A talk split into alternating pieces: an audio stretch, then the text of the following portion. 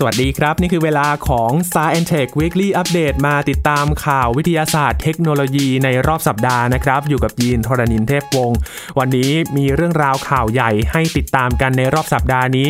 คงเป็นข่าวไหนไม่ได้นอกจากการเลือกตั้งประธานาธิบดีสหรัฐอเมริกา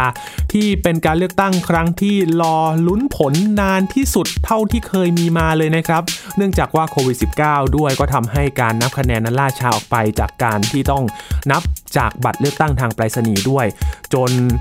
ตอนนี้ก็ยังไม่ทราบผลที่แน่ชัดนะครับ คะแนนก็สูสีเหลือเกินในครั้งนี้ แต่ในการเลือกตั้งครั้งนี้ สิ่งที่น่าสนใจอีกอย่างหนึ่งก็คือ การส่งต่อข่าวสารทางสื่อโซเชียลมีเดียนะครับ ที่หลาย ๆ เจ้านั้นจะต้องรับมือกับการแชร์ข่าวปลอม ไม่ให้ซ้ำรอยกับการเลือกตั้งเมื่อปี 2016 ครับ มาติดตามกันว่าสื่อ ทางออนไลน์นั้น มีการรับมืออย่างไรกันบ้างนะครับ Sci-Tech Weekly Update มารวบรวมให้ติดตามกัน และพาไปติดตามสกูตเตอร์ไฟฟ้าบอลลูนครับที่เป่าลมออกมาให้ได้ รูปร่างที่รองรับกับคนขับขี่นะครับน่ารักเลยทีเดียวที่ประเทศญี่ปุ่น รวมถึงสมูทตี้ฝีมือ AI ครับที่สามารถสั่งสมูทตี้ได้ ทางมือถือแบบไร้สัมผัสกันเลยทีเดียว ป้องกันการติดเชื้อจากโควิด -19 ได้เลยทีเดียวครับ ทั้งหมดนี้ติดตามได้ใน Science Tech Weekly Update ครับ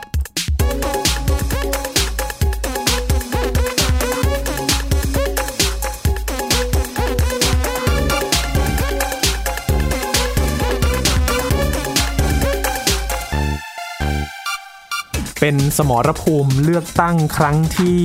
ดุเดือดมากที่สุดครั้งหนึ่งเลยนะครับสำหรับการเลือกตั้งประธานาธิบดีสหรัฐปี 2020 ระหว่างโดนัลด์ทรัมป์จากพรรคริพับลิกันที่จะสามารถดำรงตำแหน่งประธานาธิบดีได้อีกสมัยหรือไม่ หรือว่าจะเป็นโจไบเดนจากพรรคเดโมแครตนะครับที่จะคว้าชัยไปได้รับตำแหน่งประธานาธิบดีคนใหม่กันนะครับ ครั้งนี้เป็นครั้งที่รอผลเลือกตั้งนานที่สุดเท่าที่เคยมีมาครับคุณผู้ฟังปกติแล้วถ้าย้อนไปปี 2016 นะครับ เวลาที่ปิดหีบเลือกตั้ง หลังจากนั้นไม่นานครับ ก็จะรู้ผลกันแล้วว่าใครไปถึงฝั่งฝัน ได้ดำรงตำแหน่งประธานาธิบดี ได้เสียงคณะผู้เลือกตั้ง 270 คะแนนนะครับ ที่เป็นเลข Magic Number เป็นการรับประกันว่า ฝั่งนั้นได้ดำรงตำแหน่งประธานาธิบดีแน่นอนครับ แต่ครั้งนี้ครับผิดจากครั้งอื่น ๆ ที่ผ่านมา เนื่องจากว่าสถานการณ์ที่เปลี่ยนไปแล้วการระบาดของโควิด -19 ทำให้คนนั้น หันไปเลือกตั้งล่วงหน้ากันมากขึ้นครับ คะแนนส่วนนี้ก็ต้องถูกมานับ รวมกัน แล้วก็มีการเลือกตั้งทางไปรษณีย์มาอีก ก็ทำให้การส่งบัตร ลงคะแนนเลือกตั้งนั้นล่าช้าไปอีกนะครับทำให้ครั้งนี้นั้น การนับผลคะแนนก็ผ่านไป 1 วัน 2 วันแล้วนะครับ เข้าสู่วันที่ 3 แล้วก็ยังไม่รู้กันแน่ชัดครับ เพราะว่าตอนนี้ไม่มีใครที่คะแนนขาดลอยกันเลย ที่จะได้คะแนนเสียงคณะผู้เลือกตั้งถึงฝั่งฝัน 270 คะแนนนี้นะครับ ก็ต้องรอรุ้นจนถึงหยดสุดท้ายกันเลยนะครับ ในครั้งนี้ และตามมากับ ข่าวการเลือกตั้งประธานาธิบดีครับ ในช่วงปี 2016 นั้น เกิดกระแสวิพากษ์วิจารณ์กันเกิดขึ้น เกี่ยวกับการใช้สื่อโซเชียลมีเดียที่ถูกตั้งคำถามว่า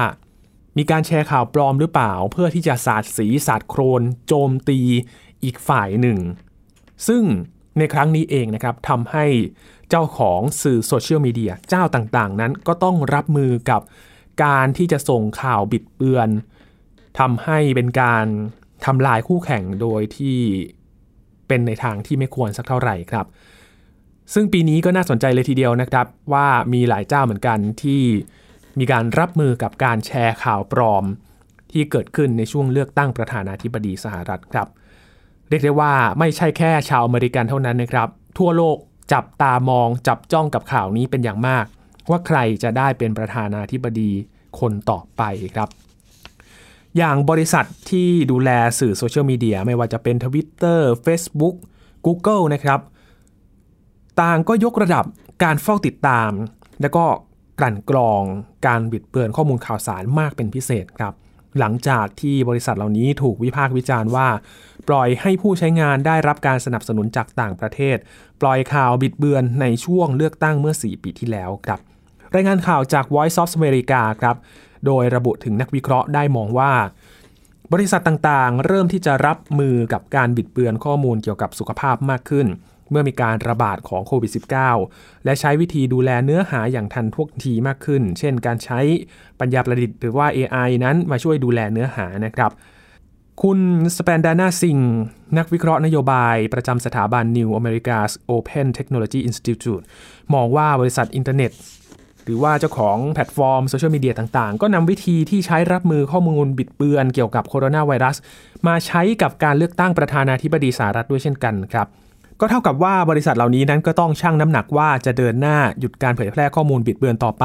หรือว่าจะอนุญาตให้ผู้ใช้แสดงความเห็นของตนเอง ซึ่งอาจจะมีทั้งเรื่องจริง หรือว่าเป็นเรื่องที่ไม่จริงก็ได้ อาจเป็นการสร้างข่าวปลอมขึ้นมาก็ได้นะครับ ซึ่งประเด็นนี้คุณซิงก็มองว่าบริษัทเทคโนโลยีก็มีวิธีดูแลเนื้อหาอย่างแยบยลมากขึ้นนะครับ กว่าแต่ก่อนมากเลยทีเดียว อย่างการเอาเนื้อหาออกจากพื้นที่ของตน อย่างเช่น การขึ้นแถบแจ้งเตือนว่าเนื้อหาดังกล่าวนั้นมีประเด็นหน้ากังขา อย่างไรก็ตามครับคุณสเปนดานาซิงก็กล่าวว่าบริษัทเหล่านี้ก็ไม่ได้เปิดเผยวิธีการกรองข้อมูลอย่างโปร่งใสนะครับทำให้เราก็ไม่ทราบเลยว่าบรรดาบริษัท พร้อมรับมือกับข้อมูลบิดเบือนในวันเลือกตั้งได้จริงหรือไม่ครับสำหรับวิธีที่ทางแพลตฟอร์มเจ้าต่างๆ มาใช้ในช่วงเลือกตั้งนั้นนะครับ อย่างเช่น Twitter ครับ ได้ขึ้นแถบ เตือนบนทวิตบางข้อความ ที่อาจเผยแพร่ข้อเท็จจริงที่ยังไม่แน่ชัดครับ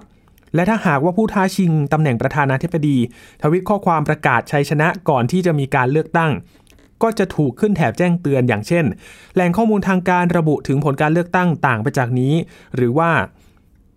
แหล่งข้อมูลทางการอาจไม่ระบุณเวลาที่มีการทวิตข้อความนี้ โดยทวิตเตอร์ก็จะใช้มาตรการขึ้นแถบแจ้งเตือนกับผู้ใช้งานทวิตเตอร์ในสหรัฐ ที่มียอดผู้ติดตามมากกว่า 1 0 0 0 0แสนคนด้วยเช่นกันนะครับ มีตัวอย่างที่เห็นได้ชัดเจนเลยครับ อย่างทวิตเตอร์ของโดนัลด์ทรัมป์ที่ออกมาทวิตประกาศชัยชนะทั้งๆที่การนับคะแนนก็ยังไม่เสร็จสิ้นเลยนะครับ ปรากฏว่ายินเข้าไปดูในช่วงการทวิตเมื่อ ช่วงค่ำคืนของวันที่ 4 พฤศจิกายนเข้าสู่วันที่ 5 ตามเวลาในประเทศไทยนะครับ โดนัลด์ทรัมป์ได้ทวิตถึงว่าในรัฐเพนซิลเวเนียเนี่ยอาจจะมีคะแนนหายไปถึง 5 0 0แสนคะแนนทำให้เขาเนี่ยเสียคะแนนการเลือกตั้งไป แล้วเขาก็ทวิตมาไม่ทันไรนะครับ ไม่กี่นาทีก็มีการแจ้งเตือนครับว่า ข้อมูลนี้อาจจะเป็นข้อมูลที่ไม่ถูกต้อง แล้วก็มีการขึ้นเครื่องหมายตกใจว่า ศึกษาข้อมูลเกี่ยวกับการเลือกตั้งประธานาธิบดีสหรัฐปี 2020 เกี่ยวกับมาตรการในการคัดกรองข่าวสารของทวิตเตอร์นะครับ ซึ่งหลายทวิตของโดนัลด์ทรัมป์เนี่ยโดน ขึ้นแจ้งเตือนตลอดเลยนะครับคุณผู้ฟังก็เลยทำให้ต้องตรวจสอบกันดูดีๆ ว่าสิ่งที่โดนัลด์ทรัมป์ทวิตไปเนี่ยเป็นความจริงหรือไม่นะครับ นี่ก็เป็นมาตรการหนึ่งของทวิตเตอร์ซึ่งก่อนหน้านี้เองก่อนที่จะถึงการเลือกตั้งนะครับทวิตเตอร์ก็ได้ปรับการรีทวีตจากก่อนหน้านี้เนี่ยที่เราสามารถกดรีทวีตได้เลย ตอนนี้ พอกดรีทวีตปุ๊บก็จะให้ขึ้นมาก่อนว่า เราจะพิมพ์ข้อความอะไรไปหรือไม่ หรือว่า quote อะไรหรือเปล่าที่เราจะระบุถึงทวีตที่เราจะรีไป แต่ถ้าไม่อยากจะพิมพ์ข้อความอะไรก็กดรีอีกครั้งได้เลยนะครับ ก็เป็นการตรวจสอบ 2 ชั้นเพื่อให้เราตรวจสอบก่อนที่จะแชร์ข่าวนั้นไปนั่นเองนะครับ ซึ่งรายละเอียดของทวิตเตอร์ก็มีการระบุชัดเจนนะครับ อย่างตัวเครื่องหมายตกใจที่ทางทวิตขึ้นมาให้ได้ทราบข้อมูลเกี่ยวกับการเลือกตั้งให้มากขึ้น ก็ระบุถึง คะแนนที่ยังไม่ทราบผลที่แน่ชัดนะครับ ว่า มีการชี้ขาดในรัฐนั้นหรือไม่ เพราะว่าบางรัฐเองก็ต้องรอคะแนนผลจากทางปรษณีย์โดยเฉพาะรัฐที่เป็นรัฐสมรภูมิ Battleground State หรือว่ารัฐ Swing State เองนะครับ ที่ต้องลุ้นและก็มีผลต่อคะแนนของผู้ชิงประธานาธิบดีอย่างมากเลยนะครับ ซึ่งทวิตเตอร์ก็ระบุได้ว่าทางบริษัทเองก็จะอ้างอิงผลการเลือกตั้งอย่างเป็นทางการจากแต่ละรัฐ หรือข้อมูลจากสื่อระดับประเทศที่ติดตามผลการเลือกตั้งอย่างเป็นอิสระอย่างน้อย 2 เจ้า อย่างเช่นสำนักข่าว ABC สำนักข่าว AP CNN หรือว่า Fox News เพื่อที่จะตรวจสอบข้อมูลให้ชัดก่อนนั่นเอง ด้าน Facebook ครับก็มีที break glass options นะครับหรือว่าวิธีทุบกระจกเพื่อรับ มือกับข้อมูลบิดเบือน โดยที่ไม่ได้อธิบายว่าวิธีดังกล่าวคืออะไร แต่อย่างไรก็ตามสื่ออย่าง Wall Street Journal ก็รายงานว่า Facebook อาจใช้วิธีที่เคยใช้มาแล้วในสีลังกาและเมียนมา เช่นการระงับแฮชแท็กที่เกี่ยวข้องกับข้อมูลเท็จของผลการเลือกตั้ง หรือระงับโพสต์ที่ได้รับความนิยม แต่เผยแพร่เนื้อหาที่รุนแรง หรือเผยแพร่ข่าวเท็จนั่นเอง Facebook ก็เช่นเดียวกันครับยินก็ไปตรวจสอบ เจ้าเดิมครับโดนัลด์ทรัมป์เพิ่งจะโพสต์เมื่อช่วง ค่ำคืนของวันที่ 4 พฤศจิกายนตามเวลาในประเทศไทยครับ เข้าสู่วันที่ 5 เช่นเดียวกัน ช่วงเวลาไล่เลี่ยกับที่ทวิตเตอร์เลย เขาบอกว่าช่วงคืนที่ผ่านมาเนี่ยเขาชนะแล้ว รัฐต่างๆที่เป็น key state เนี่ยเขาสามารถควบคุมได้หมดเลย แล้วก็สามารถคว้าชัยได้อย่างแน่นอน ปรากฏว่า Facebook ครับ ก็ขึ้นแจ้งเตือนมาเหมือนกันว่า final results may be different หมายถึงว่าคะแนนอาจจะแตกต่างไปจากที่โดนัลด์ทรัมป์โพสต์ไปนะครับ เพราะว่าการนับคะแนนก็ยังคงดำเนินต่อไป อาจจะใช้เวลาหลายวันหรือว่าใช้เวลาเป็นสัปดาห์เลย นับตั้งแต่การปิดหีบเลือกตั้งนั่นเอง ก็เป็นการแจ้งเตือนของ Facebook แล้วก็ให้คลิกไปดูว่าในเรื่องของการเลือกตั้งเนี่ยมีอัปเดตอะไรบ้างไปศึกษาข้อมูลกันก่อน นี่เป็นการแจ้งเตือนใน Facebook ของโดนัลด์ทรัมป์นะครับข้อมูลต่างๆที่เกิดขึ้นนี้ นักวิเคราะห์ก็ระบุว่าการเลือกตั้งครั้งนี้ก็ถือว่าเป็นบททดสอบ นโยบายแล้วก็วิธีปฏิบัติดูแลพื้นที่ออนไลน์ได้เป็นอย่างดีเลยนะครับ ซึ่งหากว่าวิธีเหล่านี้ได้ผล ก็อาจจะนำวิธีดังกล่าวนั้นไปปรับใช้กับทั่วโลก กรณีที่มีการเลือกตั้งในประเทศต่างๆ ด้านคุณแชนนอนแมกเกรเกอร์ผู้ช่วยศาสตราจารย์ประจำมหาวิทยาลัยนอร์ทแคโรไลนาแชปเปิลฮิลระบุว่า ปัญหาของข้อมูลบิดเบือนออนไลน์ก็คือข้อมูลเหล่านี้จะถูกเผยแพร่ก่อนที่เจ้าของพื้นที่เหล่านั้นจะตัดสินใจดำเนินการกับข้อมูล เธอก็ยังกังวลว่าบริษัทเหล่านี้จะดำเนินการได้อย่างทันท่วงทีหรือไม่ อาจขึ้นอยู่กับว่าสถานการณ์หลังการเลือกตั้งเป็นอย่างไรนะครับ ซึ่งเราก็เห็นได้ว่าสถานการณ์หลังการเลือกตั้งนี้ ก็ยังมีความไม่แน่นอนอยู่และความขัดแย้งก็เกิดขึ้นด้วย เพราะว่ามีการประท้วงในหลายรัฐเหมือนกัน ที่ประท้วงเกี่ยวกับการเลือกตั้ง ซึ่งโดนัลด์ทรัมป์ก็พยายามที่จะบอกว่า หยุดการนับคะแนนได้แล้ว เพราะว่าเขารู้ผลแล้วเขาชนะแล้วแน่นอนนะครับ ซึ่งก็ต้องเป็นกระบวนการแต่ละรัฐต่อไปนะครับ ว่าเขาจะมีการจัดการอย่างไร เพราะว่าการระบาดของโควิด -19 ทำให้ต้องปรับรูปแบบการนับคะแนน แล้วก็การลงคะแนนทางไปรษณีย์ก็มีมากขึ้น มากที่สุดในประวัติศาสตร์เลยนะครับ ก็ต้องใช้เวลานับกันพอสมควรเลยครับ โดยก่อนหน้านี้เองนะครับ เมื่อช่วงวันที่ 20 9ตุลาคมที่ผ่านมาครับคุณผู้ฟัง ทางผู้บริหารสื่อโซเชียลมีเดียสื่อสังคมออนไลน์รายใหญ่หลายบริษัท ก็ได้ไปตอบคำถามให้กับคณะกรรมาการพาณิชย์ของวุฒิสภาคองเกรสนะครับ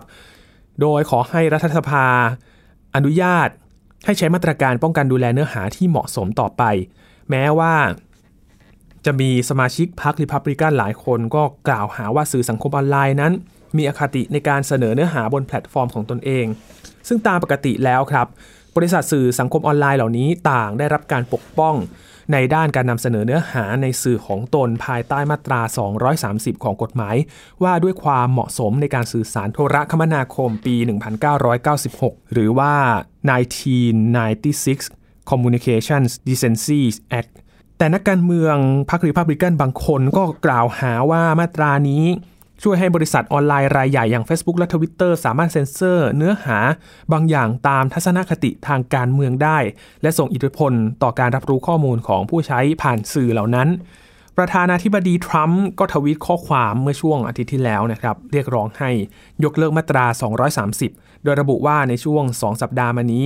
ได้เรียนรู้อย่างมากเรื่องของการคอร์รัปชันของสื่อต่างๆ และยิ่งบริษัทเทคโนโลยีรายใหญ่ ปัญหานี้ก็ยิ่ง เลวร้ายด้วยนะครับ อย่างไรก็ตามครับ ทางแจ็คดอร์ซีย์ CEO ของ Twitter ก็กล่าวว่ามาตรา 230 ก็คือปัจจัยที่ช่วยให้บริษัทสื่อรายเล็ก สามารถแข่งขันในระดับโลกได้ การยกเลิกกฎหมายนี้ จะเป็นการทำลายการสื่อสารบนอินเทอร์เน็ตของบริษัทสื่อต่างๆทำให้เหลือเพียงบริษัทเทคโนโลยีขนาดใหญ่เท่านั้นที่จะอยู่รอด แจ็คดอร์ซีย์ยังได้เสนอ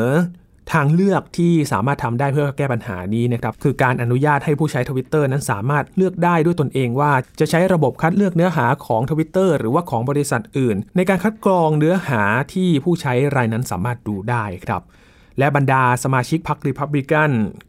กล่าวหาว่าทวิตเตอร์ไม่ยอมเผยแพร่ข้อความที่มีเนื้อหาโจมตีนายโจไบเดนตัวแทนของพรรคเดโมแครตในการเลือกตั้งประธานาธิบดีสหรัฐ โดยทวิตเตอร์ก็ได้บล็อกลิงก์ที่เชื่อมต่อกับบทความของนิวยอร์กโพสต์ที่มีเนื้อหาเกี่ยวกับข้อกล่าวหาในเรื่องการใช้อำนาจ มิชอบของนายไบเดนระหว่างที่เขาดำรงตำแหน่งรองประธานาธิบดีสหรัฐในสมัย นายบารักโอบามาเป็นประธานาธิบดีนะครับเพื่อช่วยเหลือบุตรชายที่ถูกกล่าวหาว่าคอร์รัปชันระหว่างนั่งในตำแหน่งผู้บริหารบริษัทพลังงานบูริสมาในยูเครน ช่วงปี 2014-2017 สว. เท็ดครูซจากพรรคริพับลิกันกล่าวว่าเรื่องนี้ถือเป็นการแทรกแซงการเลือกตั้ง ในขณะที่เหลือเพียงอีก ไม่กี่วันก่อนที่จะถึงวันเลือกตั้งนะครับ อันนี้เป็นการพูดในช่วงก่อนวันเลือกตั้งช่วงปลายเดือนตุลาคม นายดอร์ซีย์ก็ได้กล่าวขอโทษต่อกรณีที่เกิดขึ้นว่าไม่ควรมีการบล็อกข้อความดังกล่าวที่ลิงก์ของนิวยอร์กโพสต์โดยตรง และได้มีการปรับปรุงนโยบายและการบังคับใช้ในเรื่องนี้แล้วครับ ขณะเดียวกันมาร์คซักเกอร์เบิร์ก CEO ของ Facebook เองก็ได้มีการบล็อกการแชร์ข่าวดังกล่าวเช่นเดียวกันนะครับแล้วก็กล่าวต่อคณะกรรมาธิการพาณิชย์ว่า คัดค้านการยกเลิกมาตรา 230 เพราะจะทำให้บริษัทสื่อออนไลน์ต้องรับผิดชอบ ต่อทุกเนื้อหาที่ปรากฏในแพลตฟอร์มนั้น ซึ่งจะมีผลให้มีการเซ็นเซอร์เนื้อหาต่างๆ มากขึ้น เพื่อหลีกเลี่ยงการถูกดำเนินคดี และจะทำให้การลงทุนเทคโนโลยีต่างๆ ลดลง ด้าน CEO ของ Google ครับซันดาพิชัย ได้กล่าวกับคณะกรรมการชุดนี้ว่า Google ก็มีแนวทางในการทำงานที่ไม่มีอคติทางการเมือง ซึ่งหากเกิดกรณีเช่นนั้น ก็จะถือว่าเป็นการขัดกับหลักการดำเนินธุรกิจ และจุดประสงค์หลักของ Google ครับนี่คือคำชี้แจงที่ได้ไปชี้แจงต่อรัฐสภาสหรัฐอเมริกาของผู้บริหารสื่อโซเชียลมีเดียต่างๆนะครับ และในยุคที่ข้อมูลข่าวสารดูเหมือนว่าจะท่วมท้นจากแหล่งต่างๆ มากมาย โดยเฉพาะจากสื่อออนไลน์ และจากการเผยแพร่ข้อมูลที่ผิดพลาดบิดเบือนทั้งจากเจตนาหรือว่าจากความไม่จงใจก็ตามครับ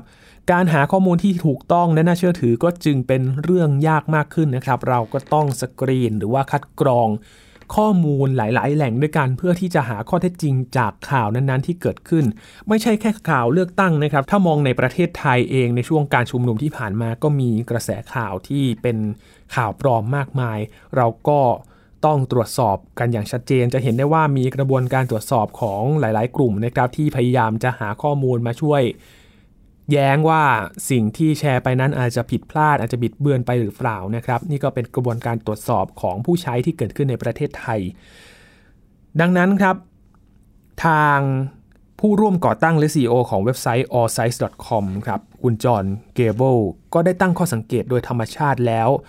เราทุกคนล้วนมีอคติหรือว่ามีความลำเอียงอยู่ในตัว คือมีความโน้มเอียงที่จะคิดหรือเชื่อตามบุคคล ตามข้อมูลที่ได้รับตามประสบการณ์ที่เคยสัมผัส และจากการตีความทำความเข้าใจเรื่องต่างๆ รวมทั้งจากสิ่งที่เราไม่อาจรู้ หรือไม่เข้าใจด้วย และเรื่องนี้ก็ยิ่งจะเป็นปัญหาครับ โดยเฉพาะในช่วงเวลาที่สำคัญสำหรับเรื่องสำคัญบางอย่าง ซึ่งมีข่าวสารข้อมูลให้เลือกมากมาย และบางครั้งข้อมูลเหล่านี้อาจจะไม่ถูกต้องเสมอไป ไม่ว่าจะเป็นผลจากเจตนาการเผยแพร่ข้อมูลที่บิดเบือนหรือไม่ก็ตาม คุณจอห์นแซน ผู้อำนวยการฝ่ายการเรียนรู้และผลกระทบของ Knight Foundation ก็ชี้ว่า 80%ของคนอเมริกันนั้นก็มีความกังวลว่าข้อมูลที่ถูกบิดเบือน จะส่งผลต่อการเลือกตั้งประธานาธิบดีสหรัฐ และจากปัญหาซึ่งมาจากข่าวปลอม หรือจากการเผยแพร่ข้อมูลที่บิดเบือน หรือแม้กระทั่งข้อมูลที่จงใจถูกเลือกมาอย่างไม่ครบถ้วน สมบูรณ์ หรือไม่ตรงกับบริบทที่ควรจะเป็นนั้น ขณะนี้ก็มีธุรกิจด้านเทคโนโลยีของสหรัฐนะครับ อย่างน้อย 2 รายด้วยกัน ที่พยายามให้เครื่องมือเพื่อช่วยให้ผู้รับสารนั้นสามารถเปรียบเทียบ และแยกแยะข้อมูลเหล่านี้ได้ดีขึ้นนะครับ นอกจากแพลตฟอร์มโซเชียลมีเดียต่างๆ ที่รับมือในช่วงนี้แล้ว อย่างคุณฮาร์ลีนคอร์ครับ CEO ของ Ground News เป็นหนึ่งตัวอย่างของความพยายาม ช่วยให้ผู้รับข้อมูลข่าวสารได้ตัดสินใจว่าข้อมูลที่ได้รับนั้นถูกต้องหรือว่าถูกบิดเบือนหรือไม่ครับ โดย Ground News เป็นแอปพลิเคชัน และเว็บไซต์ที่อาจเรียกว่าเป็นแพลตฟอร์มแห่งแรกของโลกครับที่ช่วยเปรียบเทียบเนื้อหาของการรายงานข่าวด้วยการประมวลแหล่งที่มาของการรายงานเรื่องเดียวกัน ให้ผู้รับสารได้เปรียบเทียบ ทั้งมีการจำแนกและก็ระบุจุดยืนของแต่ละสื่อ ให้ผู้รับสารนั้นพิจารณาประกอบด้วยนะครับตั้งแต่แนวซ้ายจัดไปจนถึงขวาจัด ตัวอย่างเช่น Ground News ครับก็จัดให้นิตยสาร The New Yorker และ NBC อยู่ในกลุ่มซ้ายหรือแนวก้าวหน้า และระบุว่า CNN และหนังสือพิมพ์ Los Angeles Times เป็นประเภทค่อนไปทางซ้าย ส่วนหนังสือพิมพ์ USA Today CBS News และก็ Al Jazeera นั้น อยู่ในประเภทกลางๆ ขณะที่หนังสือพิมพ์ Daily Mail ของอังกฤษ และก็ Fox News ของสหรัฐ เป็นประเภทสื่อกลุ่มขวา หรือว่าแนวอนุรักษ์นิยมเป็นต้นนะครับในทำนองเดียวกันนะครับเว็บไซต์ All Sides ก็เป็นอีกแพลตฟอร์มหนึ่งครับที่ช่วยระบุจุดยืน หรือแนวคิดทางการเมืองของสื่อว่าเป็นประเภทใด อย่างเช่นแนวอนุรักษ์นิยม แนวก้าวหน้า หรือแนวกลางๆ เพื่อให้ผู้รับสารสามารถนำไปประกอบการพิจารณาด้วยเช่นเดียวกันครับแต่ขณะที่แพลตฟอร์ม หรือแอปพลิเคชันต่างๆ อาจช่วยให้ผู้รับสารเปรียบเทียบเนื้อหารวมทั้งแง่มุมการนำเสนอ ว่ามีสาระแตกต่างกันอย่างไรเพื่อตัดสินใจด้วยตนเองได้นั้น ผู้ช่วยศาสตราจารย์ซาเมียร์ พาทิลของมหาวิทยาลัยอินเดียนาผู้ทำวิจัยเกี่ยวกับประสบการณ์ของผู้ใช้สื่อก็ได้แนะนำนะครับว่า แม้การช่วยทำเรตติ้งสื่อนั้นผู้รายงานเนื้อหาต่างๆ ซึ่งเป็น ข้อมูลจากภายนอกนั้นอาจจะช่วยเรื่องการเปรียบเทียบ และแยกแยะข้อมูลได้ส่วนหนึ่งก็ตาม แต่ที่สำคัญมากกว่าก็คือการตั้งคำถามด้วยตัวเองก่อน ที่จะปักใจเชื่อหรือแบ่งปัน ส่งต่อข้อมูลที่ได้รับออกไป โดยคำถามที่ว่านี้อาจจะเริ่มจากข้อสงสัยว่าข่าวชิ้นนี้มีโอกาสเป็นจริงได้หรือไม่ และมีเหตุปัจจัยอื่นใดหรือไม่ที่จะทำให้เรื่องที่เราเห็นอยู่นั้น ไม่ว่าจะทางสื่อกระแสหลักหรือสื่อสังคมออนไลน์ เป็นเรื่องที่ไม่จริงนะครับ ก็มีหลายแนวทางที่ทำให้เราต้องคิดพิจารณากันมากขึ้นนะครับ โดยเฉพาะข่าวสารที่เกิดจากการเลือกตั้ง หรือว่าเหตุการณ์ที่ส่งผลกระทบใหญ่ ๆ ต่อสังคม ก็ต้องพิจารณากัน จะเห็นได้ว่าบริษัทที่เกี่ยวข้องกับเทคโนโลยีนั้นก็ทำการบ้านกันมากขึ้น จากเหตุการณ์ที่เคยเผชิญมา ก็หาทางตั้งรับกันมากขึ้นนะครับ เพื่อที่จะช่วยให้ผู้รับสารนั้นคัดกรองข่าวสารที่ถูกต้อง ในการรับรู้ต่อไปนั่นเองครับ จากเรื่องการเลือกตั้งประธานาธิบดีสหรัฐอเมริกานะครับ ที่ก็ยังไม่รู้ว่าใครจะคว้าชัยกันแน่นะครับ ที่เราคุยกันอยู่ตอนนี้นะครับ ไม่รู้ว่าวันไหนกันแน่ที่จะได้รู้คะแนนที่แน่ชัดนะครับพักจากข่าวนั้นมาติดตามเรื่องของเทคโนโลยีอื่นๆกันบ้างครับ พาไปที่ญี่ปุ่นครับ มีสกูตเตอร์ไฟฟ้าที่น่าสนใจเลยทีเดียว เป็นสกูตเตอร์ที่ปรับโฉมแตกต่างจากสกูตเตอร์ที่เราเคยเห็นโดยทั่วไปเลยครับคุณผู้ฟัง เป็นสกูตเตอร์ไฟฟ้าบอลลูนครับที่สามารถปรับโครงสร้างให้เข้ากับผู้ขับขี่ แล้วยังพกพาได้สะดวกอีกด้วยนะครับ พูดถึงสกูตเตอร์ไฟฟ้าก็ถือว่ากำลังได้รับความนิยมมากขึ้นในหลายประเทศเหมือนกันนะครับ ห้องวิจัยคาวาฮาระนิอิยาม่าครับจากมหาวิทยาลัยเกียวโตประเทศญี่ปุ่น ได้พัฒนาสกูตเตอร์ไฟฟ้าแบบใหม่ครับ ชื่อว่า Poimo สกูตเตอร์ไฟฟ้าที่มีโครงสร้างเป็นบอลลูน สามารถพกพาได้สะดวกด้วยนะครับ โดยการออกแบบตัวรถก็ทำได้ตามลักษณะท่านั่งของคนที่ขับ โดยผู้ที่สร้างขึ้นมานั้นต้องการจะเปลี่ยนนิยามใหม่ของสกูตเตอร์ไฟฟ้าที่พบเห็นได้ทั่วไปครับ การออกแบบพัฒนาสกูตเตอร์ Poimo นั้นคำนึงถึงท่านั่งที่สบายมากที่สุดของผู้ขับขี่ครับ วิธีการออกแบบก็เริ่มมาจากถ่ายภาพท่านั่งของผู้ขับขี่แต่ละคน จากนั้นก็นำภาพที่ได้ไปออกแบบตัวรถสกูตเตอร์ไฟฟ้ากำหนดความสูงขนาดตัวของรถสีสันที่ต้องการ โดยโครงสร้างบอลลูนนั้นก็ถูกวางอยู่บนแกนหลักของตัวรถที่ประกอบด้วยแฮนด์มอเตอร์ไซค์แผงแบตเตอรี่ แล้วก็ล้อรถขนาดเล็กนะครับ ผู้ขับขี่ที่ใช้งาน สกูตเตอร์ตัวนี้ก็สามารถจัดเก็บตัวรถได้ทั้งคันเลยครับ ไว้ในกระเป๋าเป้แค่ใบเดียว โหพกพาสะดวกมากเลยนะครับ เมื่อต้องการใช้งานก็เพียงแค่นำสกูตเตอร์ออกจากกระเป๋า และเป่าลม เข้าไปด้วยเครื่องเป่าลมไฟฟ้าขนาดเล็ก โครงสร้างของตัวรถก็จะพองตัวออกมาด้วยอากาศครับ ด้วยความตึงของตัวรถที่ทำให้มีความแข็งแรงเพียงพอทำให้ผู้ใช้งานนั้นสามารถขึ้นไปนั่งด้านบนตัวรถ และขับขี่ได้เหมือนสกูตเตอร์ไฟฟ้าปกติทั่วไปเลยครับ นอกจากการออกแบบสกูตเตอร์ไฟฟ้าบอลลูนพองตัวด้วยอากาศแล้วนะครับ ห้องวิจัยมหาวิทยาลัยเกียวโตแห่งนี้ ก็ยังได้พัฒนารถวีลแชร์ไฟฟ้าบอลลูนสำหรับคนพิการเพื่อเพิ่มความสะดวกสบายให้กับคนพิการ โดยตัวรถวีลแชร์ไฟฟ้าก็จะได้รับการออกแบบให้มีความพอดีกับท่านั่งของผู้พิการแต่ละคน ซึ่งมีความแตกต่างกัน โครงสร้างบอลลูนก็มีน้ำหนักเบานะครับ ผู้พิการสามารถเคลื่อนย้ายได้สะดวกด้วยครับ แต่สกูตเตอร์ไฟฟ้าบอลลูน Poimoนี้ไม่ได้ถูกออกแบบมาเพื่อใช้งานบนถนนสาธารณะนะครับ เนื่องจากว่าโครงสร้างของตัวรถที่เป็นบอลลูน อาจมีปัญหาในด้านความปลอดภัยและข้อกฎหมาย แต่รถคันนี้ก็เหมาะสมที่จะใช้งานในพื้นที่ภายในมหาวิทยาลัย บริษัทที่มีพื้นที่ขนาดใหญ่ โรงพยาบาลสนามกีฬา นอกจากนี้ก็ยังมีการออกแบบสีสันที่สวยงามครับที่เป็นเอกลักษณ์แล้วก็เพิ่มความสนุก ดึงดูดสายตาให้กับผู้พบเห็นได้แน่นอนครับ แค่เห็นรูปภาพแล้วก็สะดุดตาแล้วครับคุณผู้ฟัง เป็นเหมือนบอลลูนเคลื่อนที่นะครับที่สามารถขับขี่ได้นั่นเองก็โห สุดยอดมากๆเลยทีเดียว แนวคิดสำหรับห้องวิจัยนี้ที่มหาวิทยาลัยเกียวโตครับปิดท้ายวันนี้ด้วยเรื่องราวของเครื่องดื่มสุขภาพครับ ที่สามารถสั่งการได้ด้วยระบบ